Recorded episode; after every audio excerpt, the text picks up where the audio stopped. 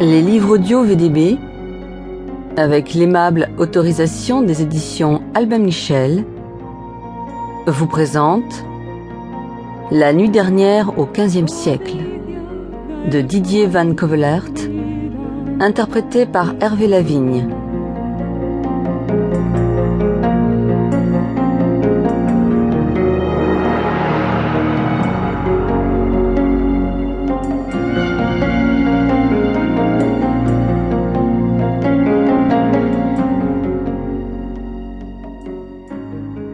Chapitre 1 J'ai rencontré Corinne dans une laverie un soir d'été. Elle était ma voisine de hublot. Elle regardait tourner sa vie dans l'eau mousseuse. Des blouses d'infirmière, des pantalons baggy et des t-shirts d'ado à motifs gothiques.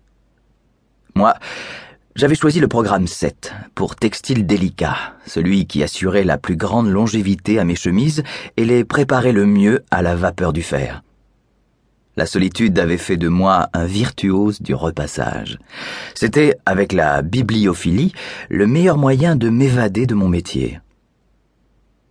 Nos premiers mots ont concerné la vétusté des machines. J'ai dit qu'il fallait vraiment habiter la rue pour n'avoir pas le courage de porter son linge ailleurs. Elle n'a pas démenti, preuve que nous étions voisins.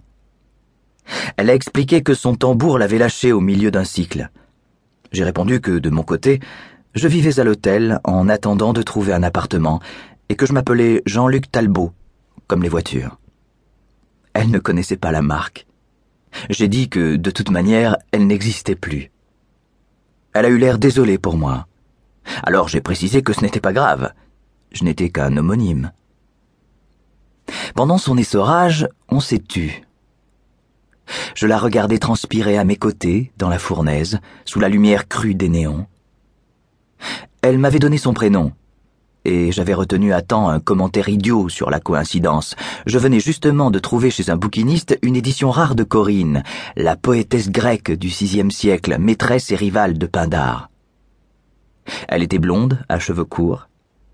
La sueur collait son top lavande à sa poitrine et je me sentais malheureux, comme chaque fois que je désire une femme. Tout ce chemin prévisible répétitif et fastidieux, pour en arriver si peu souvent à l'objectif initial, généralement abandonné en cours de route par manque de temps ou d'illusion.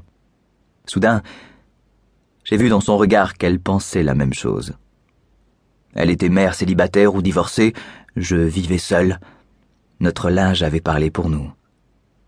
À quoi bon ajouter ces fioritures? Ces faux semblants, ces mensonges avantageux et ces atermoiements de rigueur qui transforment les pulsions naturelles en jeux de société. Nos mines creusées, nos cernes sans joie suggéraient que nous avions eu une journée longue et que demain commencerait tôt. Nous ne rêvions que d'un lit. Autant nous épargner les étapes intermédiaires. Son programme s'est arrêté le premier. Elle a sorti ses blouses et les affaires de son fils avec une lenteur appuyée, les a passées à la sécheuse, puis pliées, dépliées, repliées, avec soin, tandis que je maudissais les prolongations raffinées de mon programme 7. Dès le déclic de fin de cycle, j'ai balancé mes chemises humides dans mon sac en plastique et je lui ai proposé de venir prendre un verre dans ma chambre. Elle a souri, en remontant sa frange avec son avant-bras. Vous êtes direct. C'est parce que je suis timide. Si je ne me lance pas tout de suite, ça réveille mes problèmes d'ulcère, alors je préfère que vous me disiez non d'emblée. Et si je vous dis oui, ça réveille d'autres problèmes? Je les surmonterai. Je vous préviens, je n'ai que trois quarts d'heure.